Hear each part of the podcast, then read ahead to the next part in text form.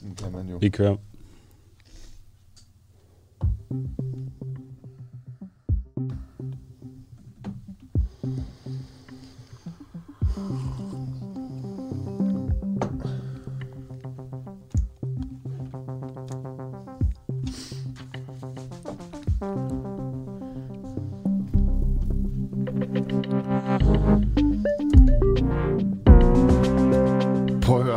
Adam, vi sender jo live på DK4 øh, TV. Er det ikke sådan der? Jo. Jo, og Ja. DK4 DAB, så sender vi også live på øhm, Facebook og på vores øh, app, som man kan få både til Android og øh, Apple. Og det siger jeg, fordi dem, der ser med på Facebook, de kan se, hvordan det hele ser ud herinde. Og det er snart en måned siden, jeg bad om at få det her russiske, eller sådan 80'er kazakhstanske setup Det her no bullshit DDR-design. No bullshit DDR-design. Kunne vi ikke lige få et hvidt gardin bagved, eller et eller andet, så det er de uafhængige farver. Men altså, jeg, jeg skulle tage min lyserøde øh, overskjorte af, for at jeg ikke ligesom blender ind i det der. Jeg synes, den gik så fint ellers ja. til så kære til lytter, hvis du også synes, det er virkelig grimt, så skriv nu til ansvarshavende chefredaktør Asger Jul om, at det er det gør ondt i øjnene at kigge på. Så kan vi få det ændret. Nok om det. Det er radio, det her. Øh, godmorgen, kære lytter. Mit navn det er Nima Savani. Ved min side der står Adam Dreves. Og øh, ja, hvad er der på programmet, Adam? Dagens spørgsmål, det er, har Socialdemokratiet været for slappe eller stramme på udlændingepolitikken? Eller er Socialdemokratiet for slappe eller stramme på udlændingepolitikken? Send sms til 1245. Start din sms med DUAH. Mellemrum indholder af din besked. Ja. Øh, altså 1245, start din sms med DUAH mellemrum indholder en besked. Og grunden til, at vi spørger om det, hvorfor det? Jamen, der har jo været rigtig meget debat om det her i de seneste par dage. Ikke? Øh, der er en masse muren i øh, det socialdemokratiske bagland. Øh, der har endda været et åbent brev fra flere socialdemokratiske steder, blandt andet på Ærø har partitoppen øh, sendt et brev til partitoppen på Christiansborg, hvor de åbent erklærer sig uenige i partiets politik i forhold til de syriske øh, hjemsendelse af de syriske flygtninge, øh, og øh, også at øh, der ikke de her øh, børn og kvinder ikke bliver hjemtaget fra de syriske øh, flygtningelejre. Så øh, der er flere øh, socialdemokrater, der synes, at øh, det er en inhuman politik, tror jeg, er ordvalget, øh, som bliver født i Socialdemokratiet. Ja, altså, og, og jeg ved, at vi skal tale med øh, Louise Holk, som øh, arbejder for Institut for Menneskerettigheder. Hende får vi på lige om lidt. Det, der jo er det nye i det her, ikke? det er jo, at øh, Socialdemokratiet de vil øh, sætte en stopper for øh, spontan asyl.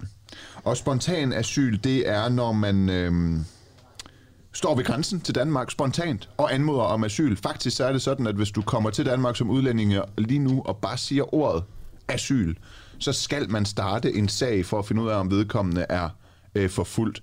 Også selvom man tænker, det er vedkommende måske ikke. Når vedkommende siger asyl, så skal man sætte den proces i gang. Og det kan være en lang proces. Det har faktisk været op en gang, eller jeg kan huske, det, da jeg læste jura, ej, det siger jeg tit. Det har været op en gang, at, øh, at, at der var folk, der kunne udnytte det her. Fordi hvis man så kom til Danmark og fik sagt asyl, så kunne man i hvert fald blive der så længe, som Ja, ja, sagsbehandlingsprocessen den og det er jo også en del af problematikken. Det er en del af at, problematikken. øh, der er folk, der kommer og siger asyl, og så ender de i udrejsecenter. Men, men vi er forpligtet af konventioner blandt andet. Blandt og så er spørgsmålet om, kan vi overhovedet som land sætte en stopper for spontan asyl? Og det er jo fordi, at i sidste Ja. ja. uge, der var der første behandling af det her lovforslag, øh, som regeringen har fremsat, der skal gøre det lovligt at behandle og huse asylansøgere i et såkaldt tredje land. Og ideen er så, at de her spontane asylansøgere bliver sendt til et afrikansk land, og øh, der skal det blive, også selvom de får tilkendt asyl. Og øh, formålet er selvfølgelig at formindske antallet af øh, asylansøgere, der kommer til Danmark, men målet er også ligesom at sende et signal, kommunikere ud, at øh, der er ingen grund til at tage helt til Danmark, fordi du bliver sendt til Rwanda eller Etiopien, eller hvor den nu er henne. Ja. Øhm, og så skal vi jo spørge øh, Louise Holk, direktør for Institut for Menneskerettigheder, om det overhovedet er i tråd med konventionerne. Godmorgen, Louise. Godmorgen. Dejligt, du er med her. Øhm, spørgsmålet er jo øh, med ønsket her om at øh, umuliggøre spontan asyl i Danmark. Nærmer vi os en grænse for, hvad vi kan i forhold til menneskerettighedskonventionerne? Det afhænger jo lidt af, hvad det er, vi overhovedet taler om. Og der tror jeg, det er vigtigt at være opmærksom på, at øh, selvom Folketinget første behandlede et lovforslag om det her i sidste uge, og selvom der har været forlydende om, at regeringen har talt med både Rwanda og andre lande, så er det jo øh, meget, meget uklart, hvad det overhovedet er.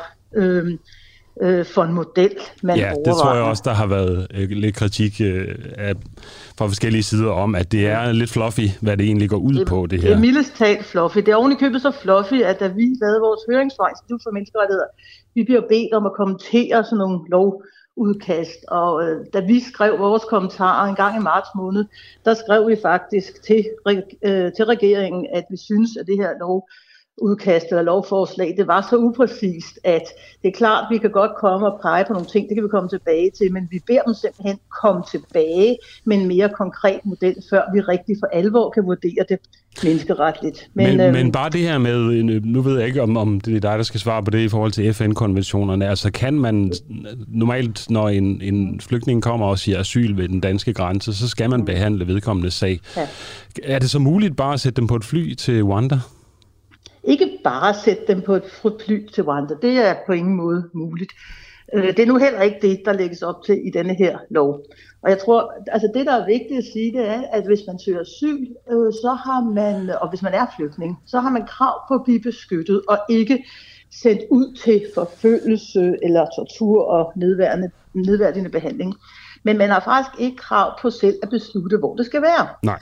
Det betyder, at øh, i princippet Altså hvis alt, og det, det må jeg understrege, hvis en række øh, kriterier er opfyldt, så er der ikke noget i vejen for at lave en model af denne her karakter. Man skal først skrine i Danmark i en eller anden forstand, altså mm. gennem udlændingsstyrelse og flygtninge. Men klart. hvis vi nu sagde, okay, vi sender dem til Sverige, øh, og Sverige har i øvrigt et velfungerende system osv., så er der ikke noget nødvendigvis galt med det. Det er der helt afgørende, og det er også derfor, det er svært at forholde sig til den her lidt fluffy model. Det er, jamen, hvad er i virkeligheden, hvad er modellen, og hvad er først og fremmest konsekvenserne for de personer, der beder om asyl har brug for beskyttelse. Og det der, øh, hvis man overhovedet skal gå denne her vej, og der er jo en masse udfordringer i det, det, det siger sig selv, så er det helt afgørende altså, at denne her person, som søger asyl, og hvis vi nu siger, at det er en person, som faktisk har brug for beskyttelse, som er flygtning, så er det fuldstændig afgørende, at, man, at den, denne person ender med at få beskyttelse og ikke blive sendt tilbage til netop øh, tortur eller, eller, eller forfølgelse som sådan. Og det er Danmarks ansvar. Ja, men det kan vel også en... godt, øh, altså i, i forhold til det, der, der lægges op til der er der vel heller ikke noget problem i at sende folk til Rwanda som sådan. Altså, der er vel styr på det nede i Rwanda. Der er godt nok et diktatur og sådan noget, men de har styr på sagerne og har erfaring med at lave øh, flygtningelejre og den slags. Er det ikke rigtigt? Kan det ikke lade sig nu er, jeg ikke, nu er jeg ikke ekspert i Rwanda. øh, det vil jeg gerne understrege. Okay. Men mit indtryk er, at, øh, at der er nogle udfordringer i Rwanda. Det, det tror jeg ikke, man skal være ekspert i Rwanda for at, for at, for at vide. Øh, og det er jo det, på menneskerettighedsområdet. Øh, på menneskerettigheds, ja. på menneskerettighedsområdet. Og det, det, der jo er helt afgørende, det er, øh, øh, altså, har man så for eksempel en, altså hvis vi nu tager det alvorligt, det her, og siger, jamen har, så skal man, så skal man sikre, at der er en asylprocedure i det her land, en, øh, en øh, ordentlig, øh, substantiel asylprocedure. Det tror jeg, øh, det tror jeg faktisk ikke, de har i øjeblikket, øh, uden at jeg skal gøre mig til rigtig meget ekspert man skal jo også finde ud af, øh, hvad sker der så med de her personer. Hvis de får asyl, så er der en række øh, rettigheder, man har som flygtning. Altså man har faktisk efter flygtningekommissionen ret til arbejde og bolig og uddannelse og fri bevægelighed. Der er en række ting. Og alle de her ting kan Danmark ikke eksportere. Altså du kan sige, man kan ikke Nej. eksportere sine menneskerettigheder. Øhm, Nej, Danmark så, har ansvaret fortsat, ikke? Øh, under, Danmark under har det hele. Ja. ja. Men hvis de ligesom lever op til deres ansvar, så er det vel uproblematisk, eller hvordan? Hvis, Altså, hvis øh, med, med streg under, ikke? og det er ja. derfor, man kan sige, at vi kan tale om det sådan lidt teoretisk, og det er derfor, jeg siger, at i princippet, ud fra sådan en teoretisk model, kan man ikke udelukke. Så kan du ikke sige, at menneskeretten siger, at det kan du aldrig gøre. Nej. Men der er en række, række, rigtig mange kriterier eller øh, betingelser, der skal være opfyldt, og der kan man selvfølgelig spørge sig selv, om om, øh, om det lige bliver opfyldt i, i, i nogle af de lande, som, det er jo ikke bare Rwanda, der er også en række andre lande, ja. stå, man, man taler med og om. Øh, og det, øh, Altså, det hvis, er jo, hvis du skulle må... slå ned på sådan en af nogle af de ting, du finder allermest kritisk ved, ved det her øh, Socialdemokratiets ja. udlændingeudspil, ja. hvad, hvad, hvad skulle det være så? Jamen, så tror jeg indledningsvis vil jeg sige, at den flygtningebeskyttelse, vi har og vi har haft i øh, Øh, globalt i rigtig mange år, altså siden man, man øh, lavede flygtningekonventionen efter en verdenskrig, det har været, at den, den har bygget på noget så gammeldags som solidaritet mellem øh, landene, og en eller anden erkendelse af, at øh, det globale samfund har et fælles ansvar for at løfte, den, øh, løfte det ansvar, der ligger i forhold til, at verden har så mange flygtninge. Og så kan man sige, hvorfor er hvorfor, hvorfor overhovedet Danmark? Fordi der er jo ikke flygtninge her i vores nabolande. Hvorfor kan de ikke bare ordne det selv?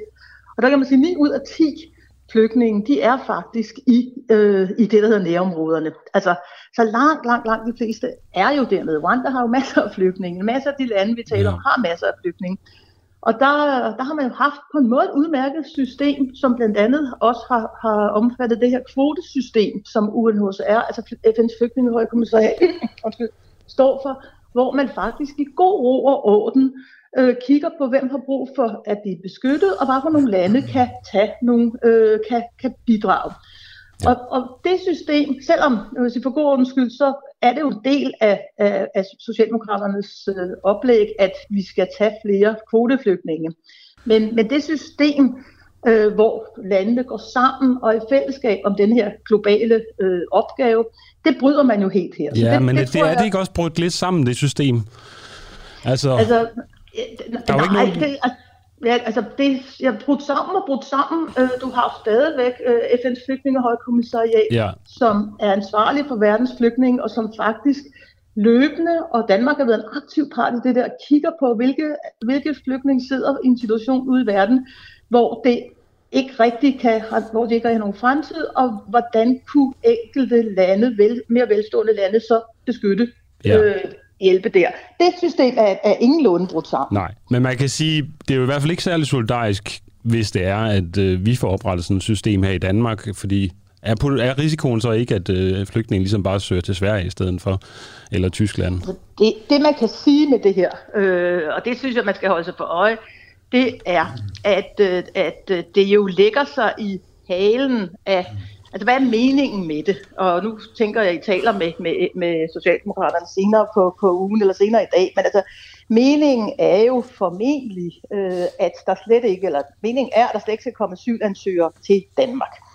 Det er jo ikke sådan, at fordi vi laver sådan et center, så stopper, øh, så, så kommer ikke flere flygtninge i verden. Øh, der vil stadigvæk være øh, flygtninge, der søger over, over, over middel, øh, Middelhavet. Og, øh, og på den måde, så, øh, så lægger det her forslag sig formentlig lidt i forlængelse af en, en politik, der har været ført i Danmark gennem mange år, hvor man, øh, hvor man ligesom sender et signal til verden og til flygtninge om, at Danmark er nok ikke der, du skal tage hen. Og det er klart, hvis, hvis du har sådan en, en, en model, hvor du bliver sendt til Rwanda, så, så der er et klart signal. Men du, du kan ja. også se, at den tidligere regering lavede for eksempel smykkelov, og den lavede øh, annoncer i, i Libanon, som i øvrigt blev, blev kritiseret af ombudsmanden, fordi de var forkerte, men altså for at sige, I skal ikke komme hertil. Ja. Louis, og det er jo lidt det samme, der ligger her. Louise Holt, som et lige sidste spørgsmål, som direktør uh-huh. for Institut for Menneskerettigheder, er det din oplevelse, at der er en portion sandhed i det her med, at der er mange bekvemmelighedsflygtninge, der lige så godt kunne have været et andet sted, eller stoppet på et, et andet sted på vej op til Danmark, som udnytter det her spontane asyl øh, system. Altså kommer og siger asyl, og så i hvert fald i den sagsbehandlingsperiode, øh, det tager så de sikrede øh, ophold. Er det dit indtryk?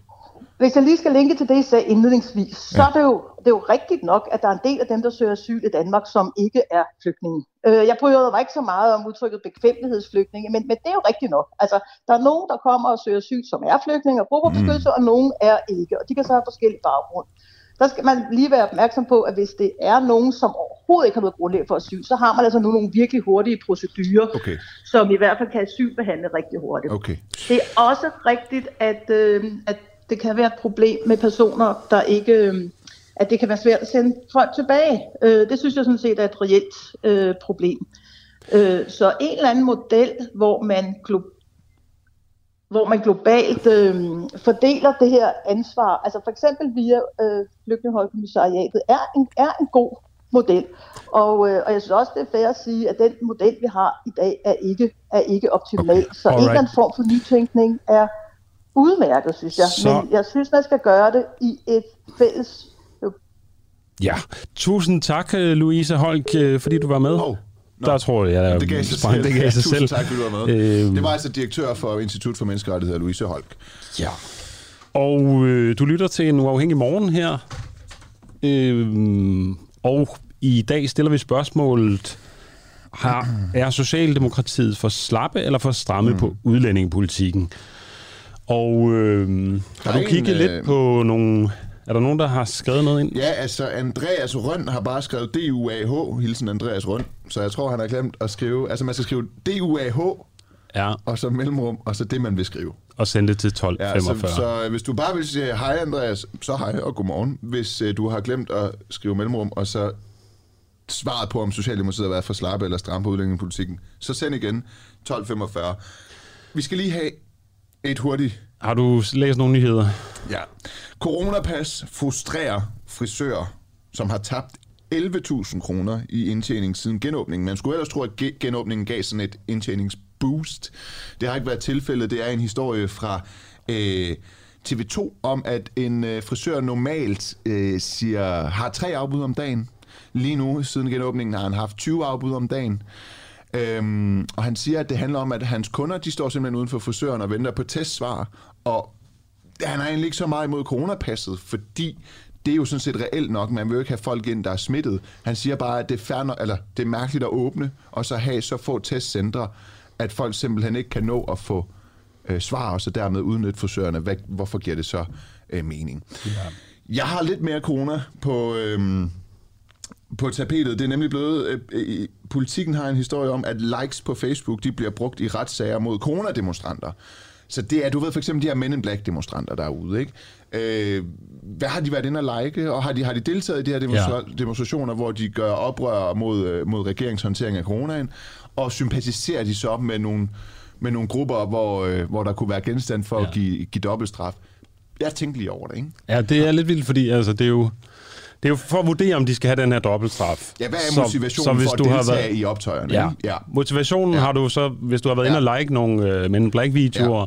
hvis du har repostet forskellige uh, coronakritiske indslag og sådan noget, så... Og jeg er sikker på, at hvis du spørger Jeppe Brugs, Socialdemokratiets uh, retsordfører, så vil han sige, at de kan jo bare lade være. Det plejer han altid at svare til den her hårde linje. Men det, der er med det, det er, har du nogensinde siddet på Facebook, og så var der noget, hvor du tænkte, det her lader jeg være med at like, fordi hvis jeg liker med en vred smiley, så kan det sende et bestemt signal. Hvis jeg liker med en hjertesmiley, så kan det sende et bestemt signal. Jeg så på et tidspunkt et billede af en Men in Black demonstration. Ikke? Mm. Og så tænkte jeg, øh, hvis jeg nu markerede en vred smiley der, altså liket med en vred smiley, vil det så være en vred smiley rettet mod demonstrationen? Ja. Eller med det Frederiksen? Ja, men det er nogle gange. Det er jo det. Det er ligesom, når folk skriver, at de har, har, har mistet en eller anden kære en, og så ved man ikke, om man skal synes godt om det, at de har mistet den, eller sende et hjerte ja. eller en, der græder. Så den slags ja. Øh, tolkningsspørgsmål ja. Øh, sidder juristerne øh, i anklagemyndigheden altså nu og arbejder med, så ja. der går social media i den. Så du skal passe på, hvad du liker derude. Det, øhm, det kan være øh, hvad som helst, øh, og nogle gange kommer man også til at like noget, når man bare scroller ned, fordi hele en skærm jo er en touchscreen, og jeg har i hvert fald ja. sådan nogle kæmpe like-fingre, så det kan godt være, at jeg kommer i fængsel på dem. Nå, prøv at høre. Vi skal videre. Vi skal videre, og vi skal til noget meget spændende. Vi skal nemlig tale med øh, forfatter Kasper Kolding Nielsen, som i forlængelse, eller i 2017 udgav den her bog, Det europæiske forår, på forlaget Gyldendal. Og det sjove er jo, 2017 udgav han. Og det sjove er jo, at i den bog, som er sådan lidt en dystopisk fremtidsroman, der beskriver han øh, at der er Mette Frederiksen statsminister, og sammen med Dansk Folkeparti, så skaber hun Frederiksstad, som er sådan en flygtningeby i Mozambique. Altså Frederiksstad opkaldt efter kronprinsen, et lejet område i Mozambique under dansk jurisdiktion, mm.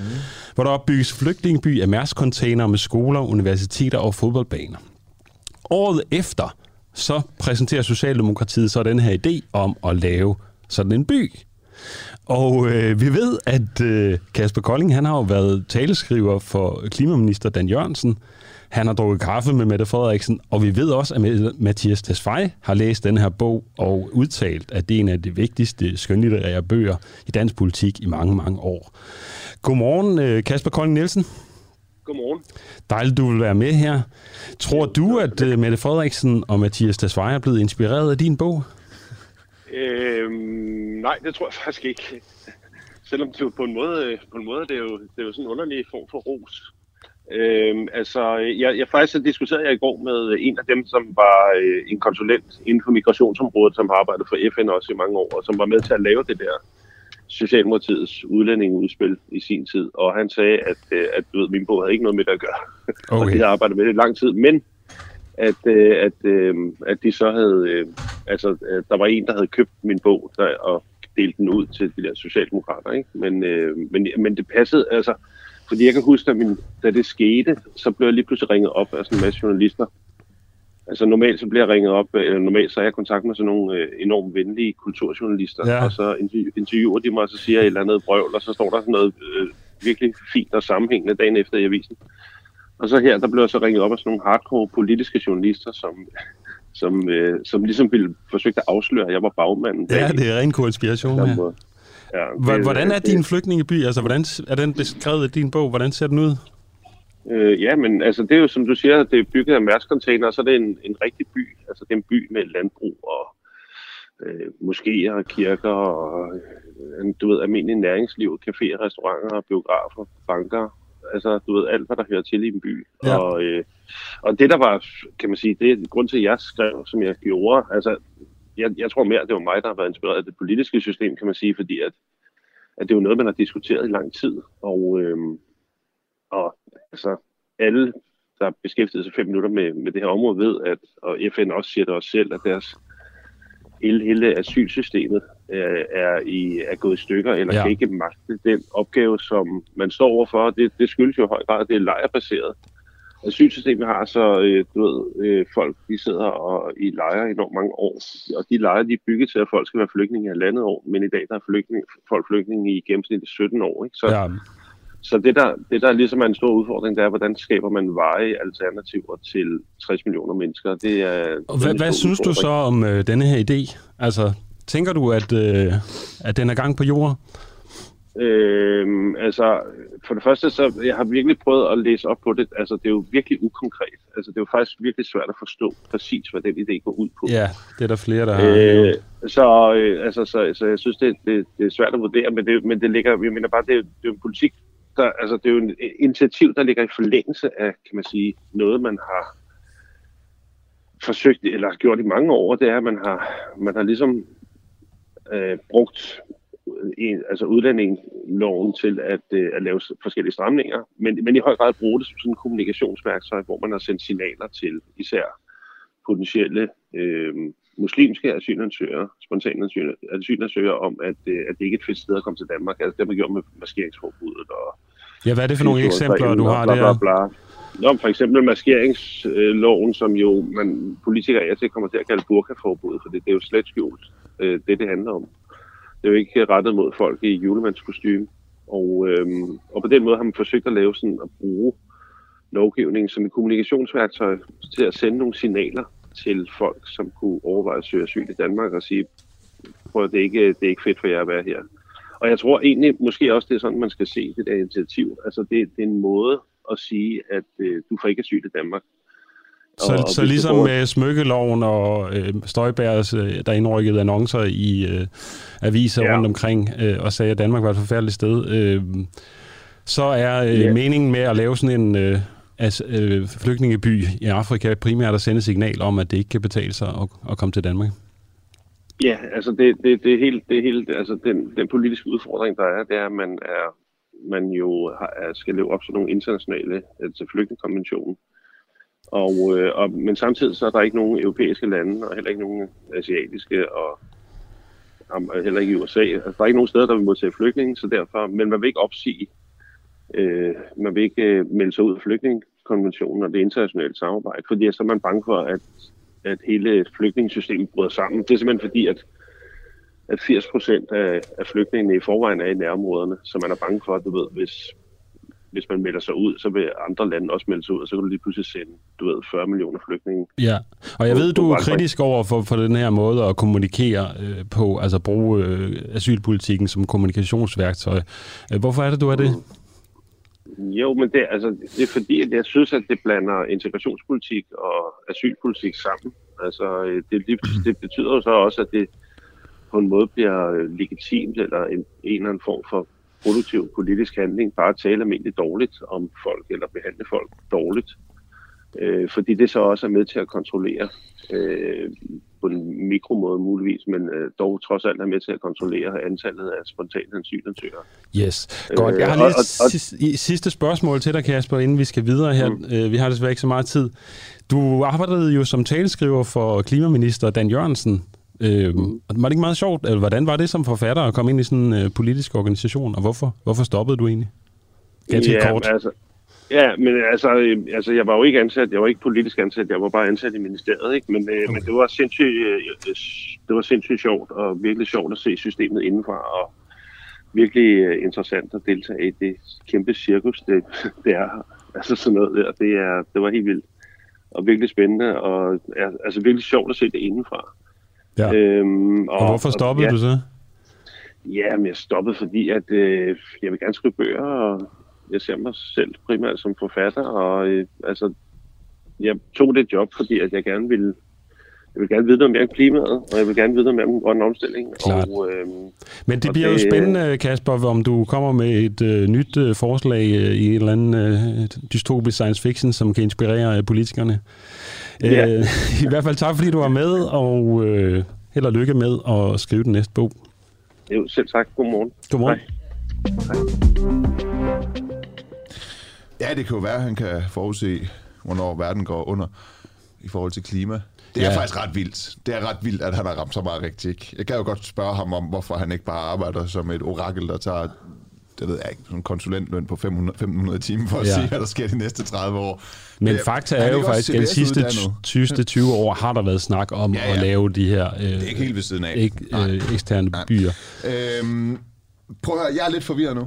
Hvorfor du det? må lige sige til mig helt ærligt, hvad der er det næste indslag i... Øh, er, det, er det, skal vi til advokaten, fuld, advokatfuldmægtigen nu her?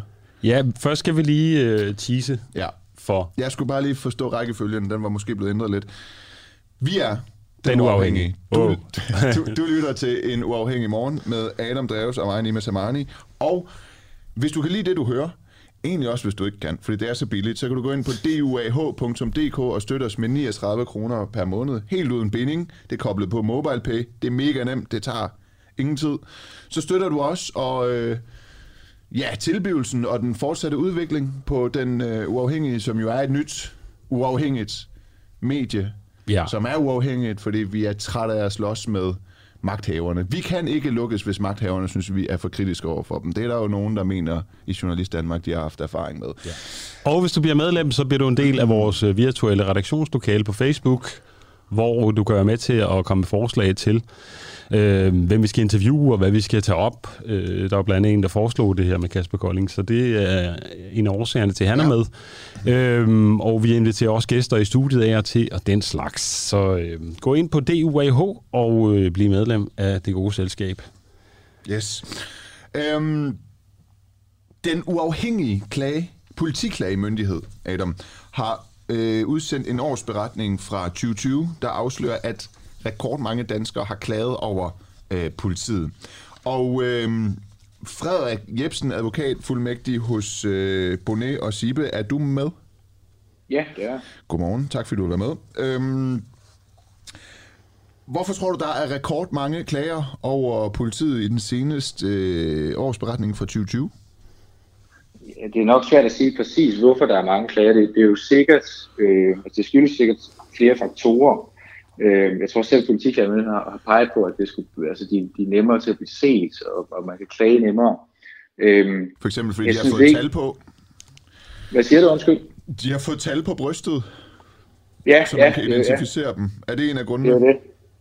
Øhm, det, det kunne det godt. Altså, øh, jeg, jeg synes, det er meget, meget svært at sige, men altså i hvert fald en af de ting, som, øh, som jeg mener, det, det er sådan en af de faktorer, der sandsynligvis også kan indgå i det, det er, hvis man kigger på politikklagemyndigheden, navnlig inden for, for adfærdsklage, så, procenten af folk, øh, der, der ligesom får medhold i en klage, og procenten af, af tilfælde, hvor politiklagemyndigheden udtaler kritik, er meget, meget lav.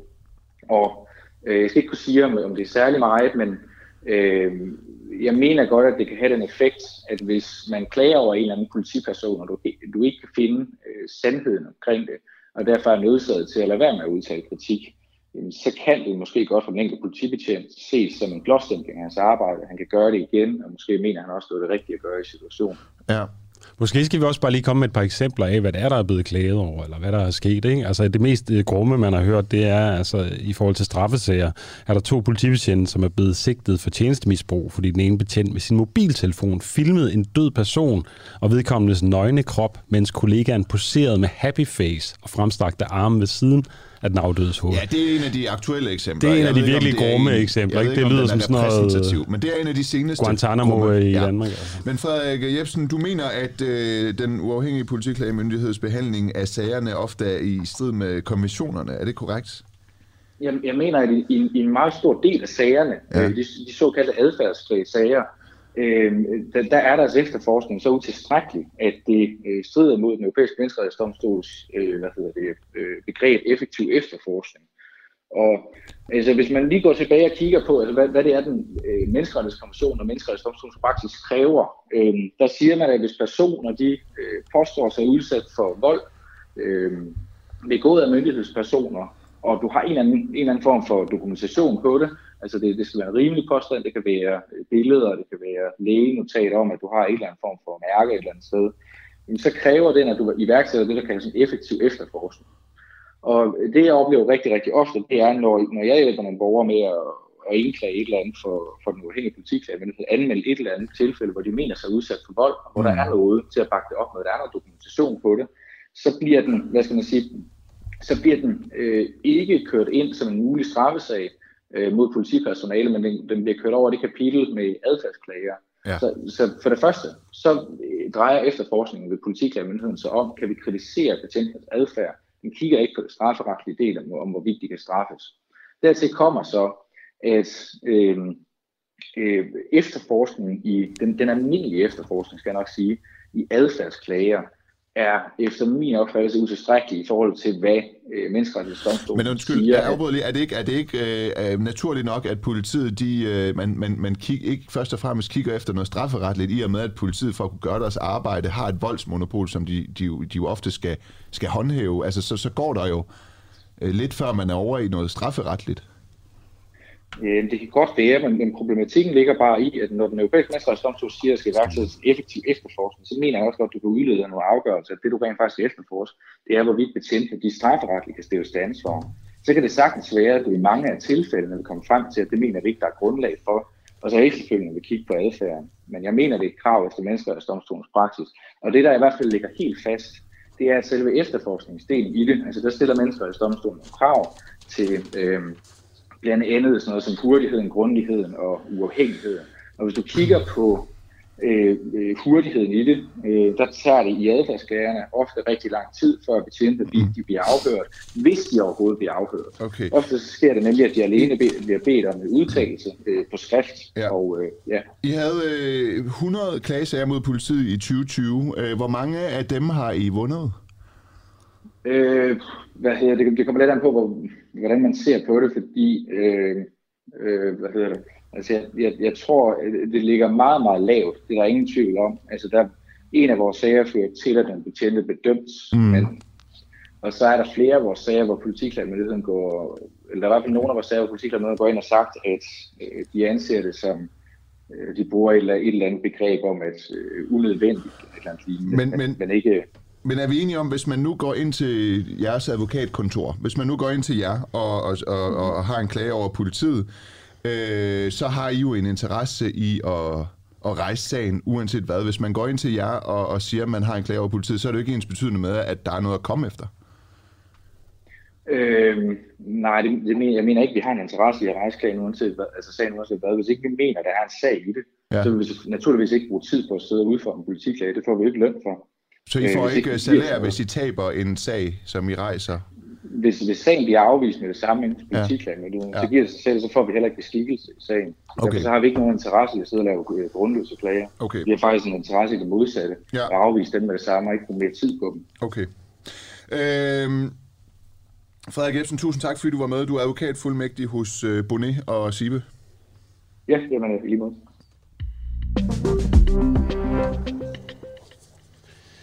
Yes, og øh, så skal vi til et indslag, som øh, en af vores værter, øh, Christian Danholm, har lavet. Og det handler om Mohammed-tegningerne. Ja, men lige inden det kommer, ikke? ja. så skal jeg lige sige, at der er en, der hedder Thomas Jespersen på Facebook, der har skrevet, godt nok dødssygt at høre på, vil give det en chance, hvis det er nyskabende i morgenradio. Så siger jeg nej til nyt. Så du skal Fair lige nok. sørge for at gøre det her indslag, indslag rigtig spændende nu, Adam. Det skal være, være radikalt nyt, øh, kritisk. Ja, du, øh, du, ved, du kan også tage bukserne ned, mens du læser det op. Alright.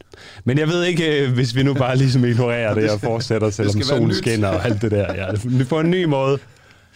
Altså Mohammed-tegningerne. Ja. Ja. Er, er det ikke overstået, eller hvad tænker du om Nej, det? det er fandme nyt og Det er spændende. nyt og Det er altid spændende. nyt og spændende. Der er altid et eller andet nyt i det. Ja. ja. Det er i hvert fald øh, sket det, at de sidste måneder, der skrev øh, lektor i retsfilosofi ved KU, altså Københavns Universitet, Jakob Holtermann, et indlæg på forsiden af politikens debatsektion, hvor han fortalte, hvordan han i undervisningen i rets- og strafferetsfilosofi tidligere har vist Mohammed-tegningerne, men at han nu er stoppet med det, fordi han frygter for at miste sit job og sit liv. Han frygter også, at hans erfaring er en generel udvikling mod stigende akademisk selvcensur og pres på undervisnings- og ytringsfrihed forårsaget identitetspolitik og det, han kalder krænkelsesparathed og trusler. Men det har fået Tim Jensen, der er lektor og studieleder ved religionsstudier på Syddansk Universitet til tasterne. Han skriver, jeg viser altid Mohammed-tegningerne i mine timer, og det er intet problem. Og øh, i det interview, I skal høre nu, så svarer han klart ja til, at han mener, at Danmark er et islamofobisk land, og hvad man må og skal sige, når man viser tegningerne her. Christian Danholm har bedt ham forestille sig, at han står med tegningen af Kurt Vestergaard, hvor man ser Mohammed med en bombe i turbanen, og spurgt, hvad det er, han siger til sine studerende, der ifølge ham selv gør det uproblematisk at vise tegningerne. Her har I en af de tegninger, som blev offentliggjort i Jyllandsposten den D og D i 2005, og som har vagt en masse postyr. Den tegning, den skal vi analysere og kigge på, og vi skal se på teksten, som Jyllandsposten offentliggjorde sammen med tegningerne, og vi skal se på debatten om tegningen, og vi skal se på, hvorfor nogen, men ikke alle muslimer, gik på gaderne og reagerede, og hvorfor andre muslimer begyndte at græde, og hvorfor nogen selv med forfærdelse og så på balladen, der skete foran ambassaderne, foran fjernsyn, og ikke forstod, hvad de vanvittige andre muslimer lavede. Vi skal prøve at forstå, hvad motiverne bag Jyllandspostens offentliggørelse af tegningerne har været. Vi skal prøve at se, hvad det er for et billede af islam, som denne her tegning måske er udtryk for eller indikerer. Vi skal prøve at sætte den ind i en sammenhæng, hvor vi forstår, hvad der ligesom er på færre i den danske debat om islam, og har været på færre siden de første indvandrere og flygtninge kom hertil, og som er akkumuleret, akkumuleret indtil en grad, hvor vi næsten øh, kan sætte et billede op af en muslim, som I også ser på en anden PowerPoint, som har en t-shirt, hvor der står, I'm a Muslim, don't panic. Fordi det er som om, at hver eneste gang, man taler om islam, så taler man om islamister og terrorister og trusler. Hvad er essensen af det, der, den debat, der har akku- akkumuleret øh, om islam? Det er blandt andet, at du kan ikke undervise om islam i Danmark, uden også at undervise om holdninger til islam i politisk og i kulturel, mediemæssig sammenhæng. Kan man sige, at essensen af det, du faktisk gør, det er, at du øh, iscenesætter den danske hyggeracisme, og så viser du Mohammed-tegningen. For du skriver her, de får tegningerne serveret i en historisk kritisk sammenhæng, hvor også fjendtlige og stereotype holdninger til islam og muslimer og den danske majoritetsreligion analyseres kritisk. Og så siger du, islamrelaterede satiretegninger i danske aviser må og skal vises i undervisning om islam i Danmark i forbindelse med indvandrings- og flygtningepolitik og islam i nynationalisme og nyracisme. Det vil sige, du siger, ja. at man skal ligesom lave en disclaimer, når man viser den her tegning. Ifølge min analyse af måden, hvorpå der tales om islam, så tales der blandt andet om islam i en ny racistisk og ny nationalistisk eller neonationalistisk ramme. Der tales om islam i en identitetspolitisk ramme, hvor flertallet, majoriteten, herunder politikere og regeringsparti, i tale sætter Danmark som et land befolket af folk, der deler samme værdier, og hvor dem, der har for eksempel en anden religion, ikke hører til. Men nynationalisme og nyracisme, det ja. er da ret voldsomme ting at bringe i spil, når du så siger, og du siger endda, at man skal vise dem i ja. forbindelse med undervisning i nynationalisme og nyracisme. Det er da en er det del af ikke... den virkelighed, vi befinder os i. Det er da en del af den måde, hvorpå jeg analyserer, at tingene foregår.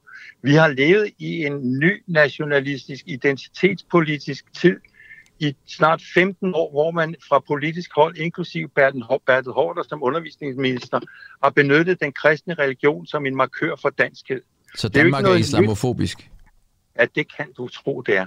Okay, så man skal sige, at de følger dig, så skal man sige til, øh, til underviserne, så siger man, inden jeg holder den her tegning op og fortæller jer om den, skal I bare lige vide, at i Danmark er vi islamofobiske. Nej, det har jeg ikke sagt.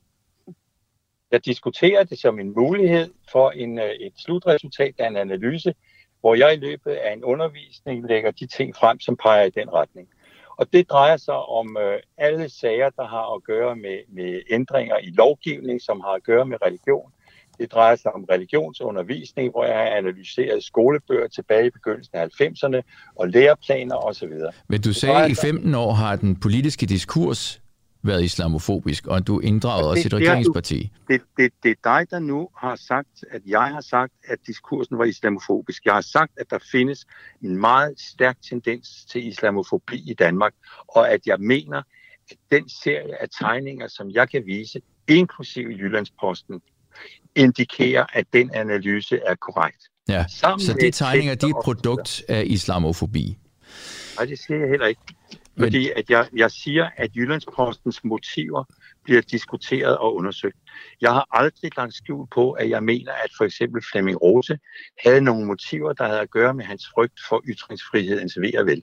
Men som jeg også sagde til Jyllandsposten, da jeg blev ringet op af Jyllandsposten dengang, de havde publiceret tegningerne, men ikke sagde til mig, at de havde publiceret dem, men bare spurgte mig, hvad jeg synes om deres idé. Det var, at jeg ville personligt, selvom jeg havde ret til det, ligesom de havde ytringsfrihed og trykkefrihed og ret til det, så ville jeg ikke gøre det, fordi jeg mente, at det muslimske mindretal i Danmark allerede lå ned. Og jeg kunne ikke se, hvilken grund der var til at sparke yderligere til dem, uanset hvad man mente om situationen lige nu. Jeg mente også, at det var strategisk forkert. Så du anerkender, at tegn, det kan være farligt at vise nogle tegninger? Selvfølgelig. Ja. Jeg må bare sige, at jeg lykkedes med at undervise med og i de tegninger i 15 år, uden at nogen muslimer har troet mig. Men derimod, så når jeg har undervist om islam, og blandt andet sagt noget om islamofobi, men også for eksempel for sjov sagt, at jeg kunne da godt tænke mig måske at blive muslim, eller sagt Allahu Akbar, så har jeg fået mails fra Alex Arensen og andre, der har anklaget mig for at være landsforræder, eller feltmadras, eller et eller andet andet. Mm. Og det er i en ny nationalistisk og til dels ny racistisk ramme, at folk retter sig nogle anklager mod mig. Og det synes du, man skal huske at sige, når man øh, underviser i tegningerne?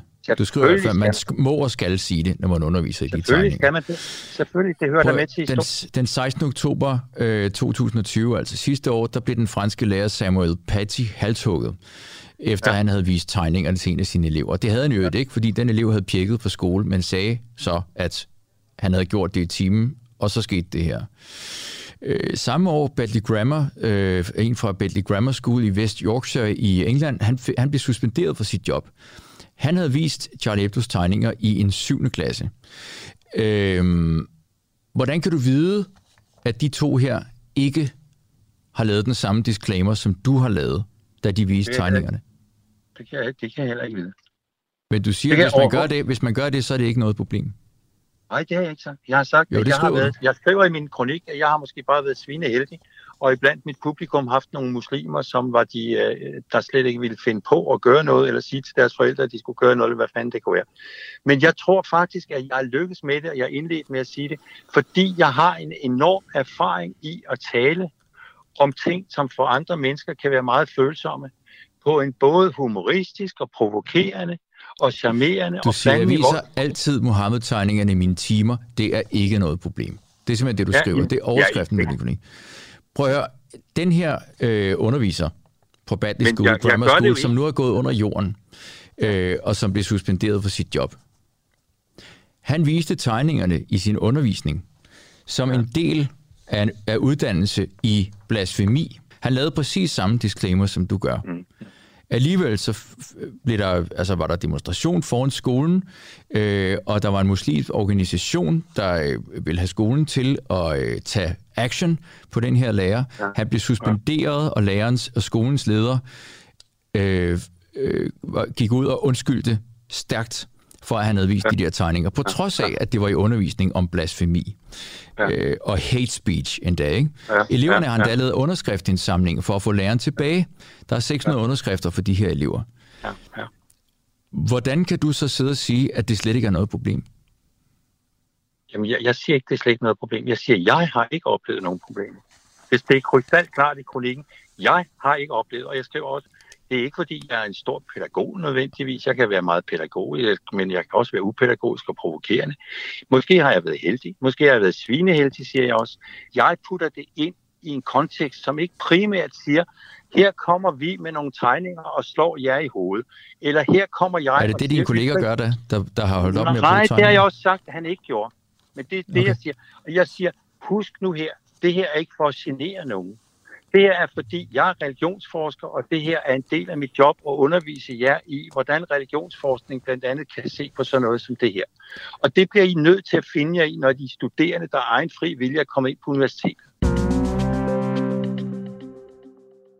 Yes, det var et kritisk, eller et interview her, som øh, Christian Danholm øh, havde lavet. DK's brødeste stemme. DK's brødeste stemme, ja. Og jeg kan lige sige dertil, at øh, rektoren for Københavns Universitet, øh, Henrik C., Wegner har været ude i fredags og sige, at øh, han i hvert fald støtter fagligt begrundet brug af Mohammed-tegningerne, og selvfølgelig må forskerne vise Mohammed-tegningerne på KU, så er det på plads.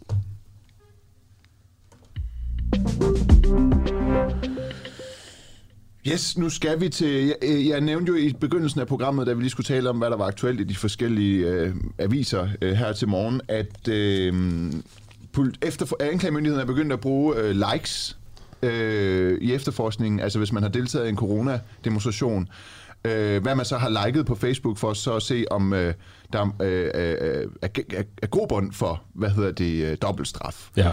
Øh, og øh, vi har øh, forsvarsadvokat øh, med Maria Lorentzen med. Kan du høre os? Ja, godmorgen. Godmorgen. godmorgen. Øhm, har du erfaring med, at øh, anklagemyndigheden er begyndt at bruge øh, likes, hvad tiltalte har liket på, på sociale medier, eller noget i den dur som, øh, som beviser? Ja, altså det er de jo i den her type sager øh, mod, øh, der har været kørt som resultat af den demonstration, der var den 9. januar på Rådhuspladsen i København. Ja, så helt konkret, øh, hvordan er... Øh, har du en sag, hvor likes er blevet øh, brugt, og hvordan er de så blevet øh, brugt? Jamen, det er jo noget, hvor anklagemyndigheden fremlægger dokumentation fra øh, den tiltaltes Facebook øh, eller andre sociale medier, hvor de kan se, at der har været liket et opslag, som for eksempel kan relatere sig til Men in Black, eller øvrige former for holdningstilkendegivelser omkring øh, håndteringen af coronasituationen i Danmark.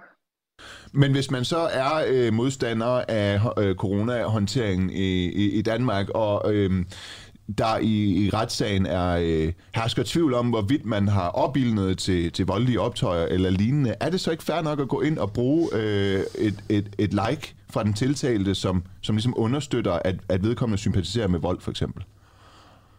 Jamen det er jo netop det, der er essensen. Det er, at de her øh, holdningstilkendegivelser, øh, det ikke er nogen, hvor der først og fremmest er ikke nogen, hvor der er blevet øh, tilkendegivet nogen form for støtte til voldelige handlinger. Jamen hvad er det så for nogen?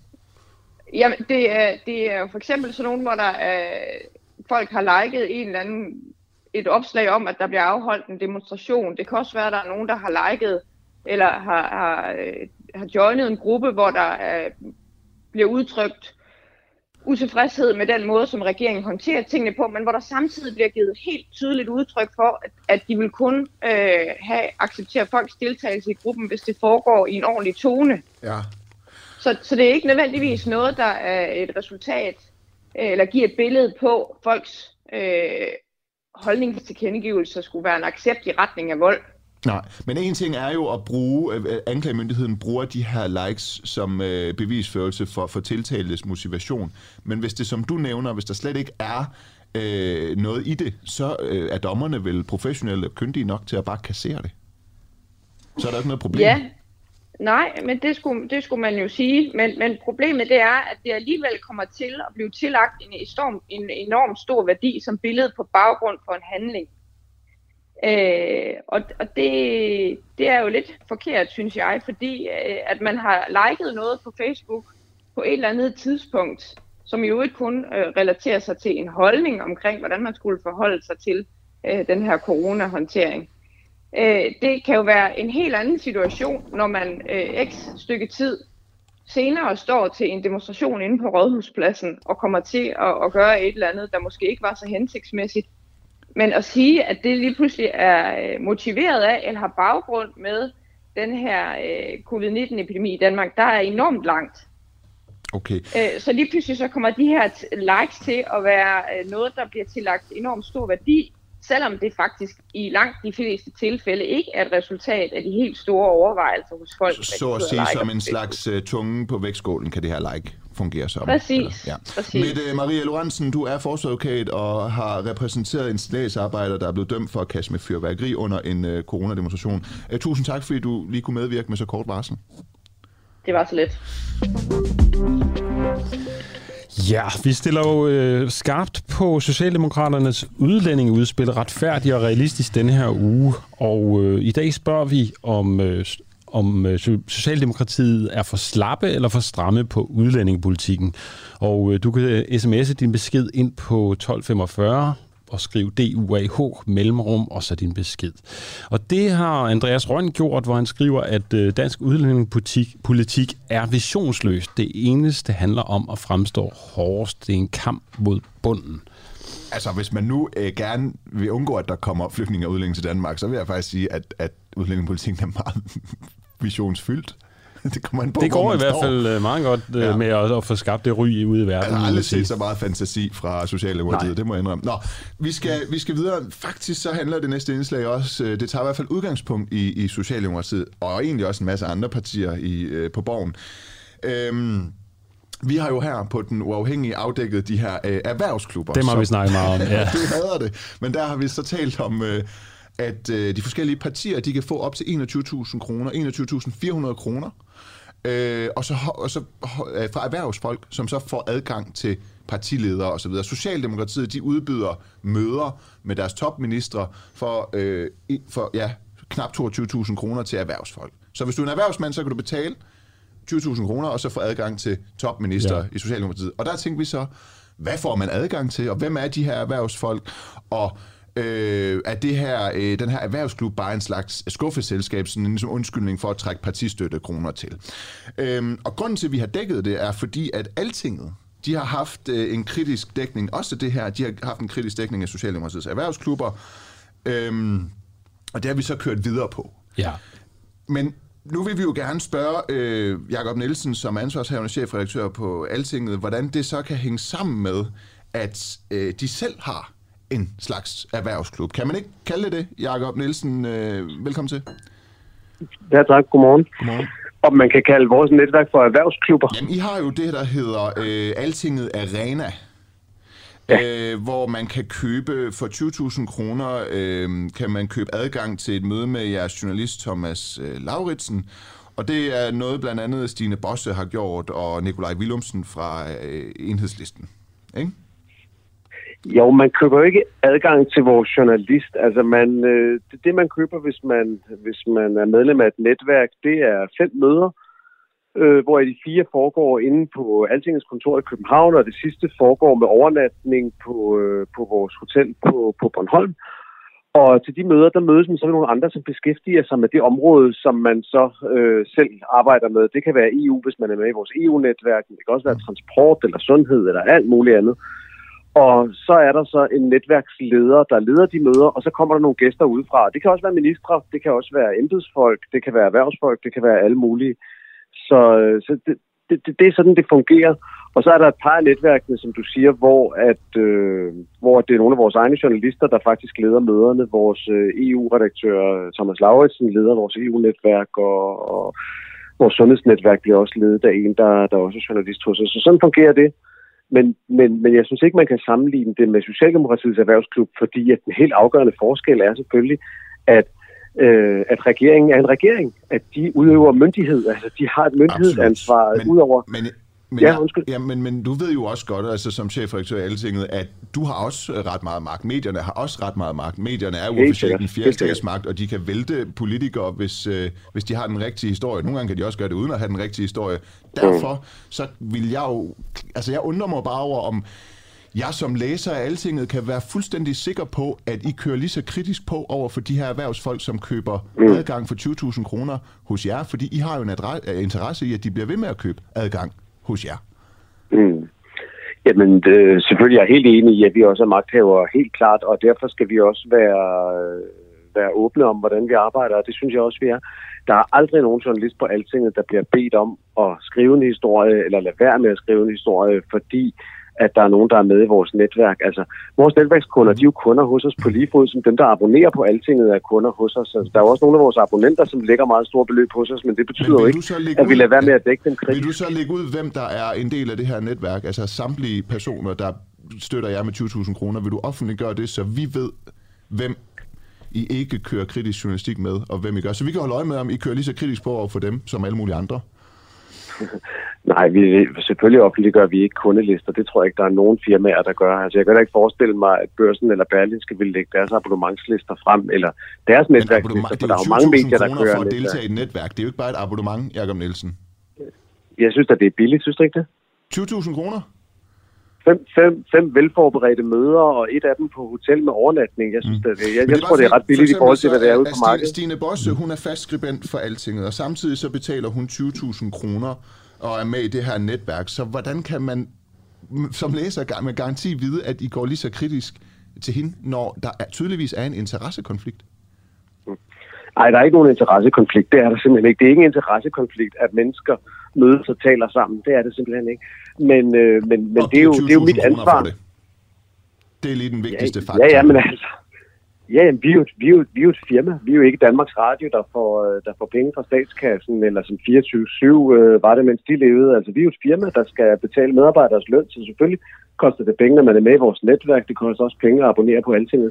Det synes jeg, man skal passe på med at gøre Men- til noget men- sus- suspekt. Helt klart, men, men, men man vil jo bare gerne vide, at et medie, hvem et medie får 20.000 kroner for, for at deltage i et eller andet netværk, som man kan holde øje med, om det medie kører lige så kritisk på, som dem, som, altså over for dem, som betaler, som dem, der ikke betaler. Men jeg synes bare, at præmissen, jeg forstår godt, hvad du siger, men jeg synes Ja. bare, at præmissen i dit spørgsmål er, at det er suspekt alene det, at mennesker taler sammen, og det synes jeg jo ikke, det er. Du skal Det tilføje, at Det det synes er det er. suspekt, at mennesker og medier taler sammen, når de mennesker betaler 20.000 kroner til medierne. Det er det, der er suspekt. Det er ikke, at de taler sammen. Vi taler sammen lige Ja. nu, men jeg har ikke fået 20.000 for at tale med dig.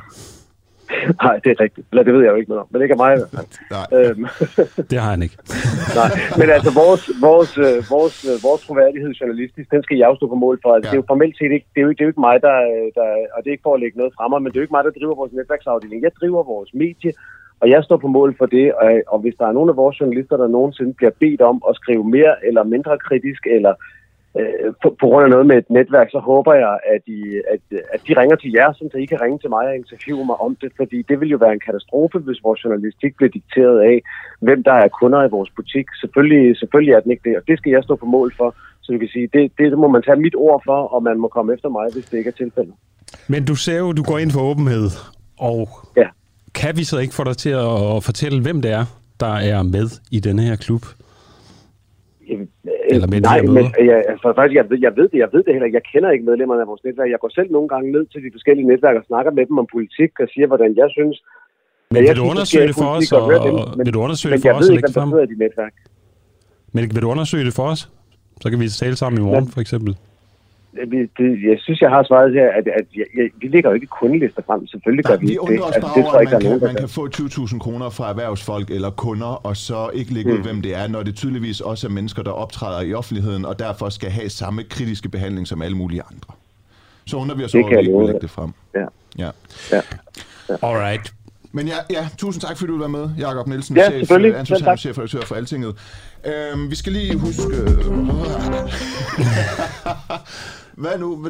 Du står med en avis øh, ude i redaktionen. Jeg skal Ja. tale ind i mikrofonen, siger folk. Ja, det Altså, er altid en god regel. ja. Vi har sådan cirka et halvt minut tilbage. Så lad os bare lige skynde os at sige, at morgenholdet i dag, det var Jakob Simonsen, Christina June, Oliver Fogård og Nikolaj Jul, og os to som er der, Adam Dreve, som mit navn er Nima Samani. Hvis du, kære lytter, øh, vil støtte os, den uafhængige, en uafhængig morgen, så gå ind på duah.dk, og så kan du blive medlem for 39 kroner om måneden uden binding. Også for 349 kroner om året, så er der lidt øh, at spare. Er der egentlig noget at, tilbage øh, at sige her de sidste 10 sekunder, eller skal vi bare tælle ned? Vi tæller ned og siger, at det er en fantastisk dag. Solen skinner. Nyd det Så derude. vi håber, I får en dejlig dag. God tak for morgen. det, morgen.